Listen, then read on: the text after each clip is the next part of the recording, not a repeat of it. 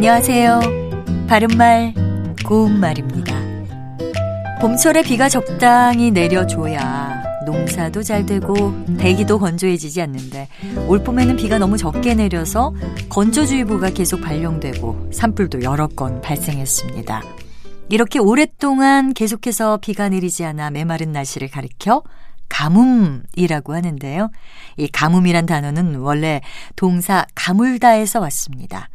가물다는 땅의 물기가 바싹 마를 정도로 오랫동안 계속해서 비가 오지 않다를 뜻합니다. 가물다의 명사는 가뭄도 되고 가물도 됩니다. 이것이 동일한 의미를 나타내는 둘 이상의 형태가 다 표준어로 인정될 때 그 둘 이상의 표준어를 복수 표준어라고 합니다. 우리 속담에 가물에 돌 친다라는 말이 있습니다.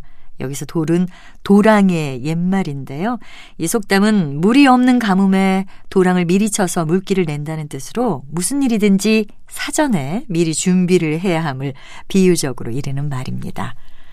비가 오랫동안 내리지 않는 메마른 날씨를 가뭄이라고 하는 것처럼 돈줄이 마른 것을 가리켜서 돈 가뭄이라는 표현으로도 쓰고 있습니다.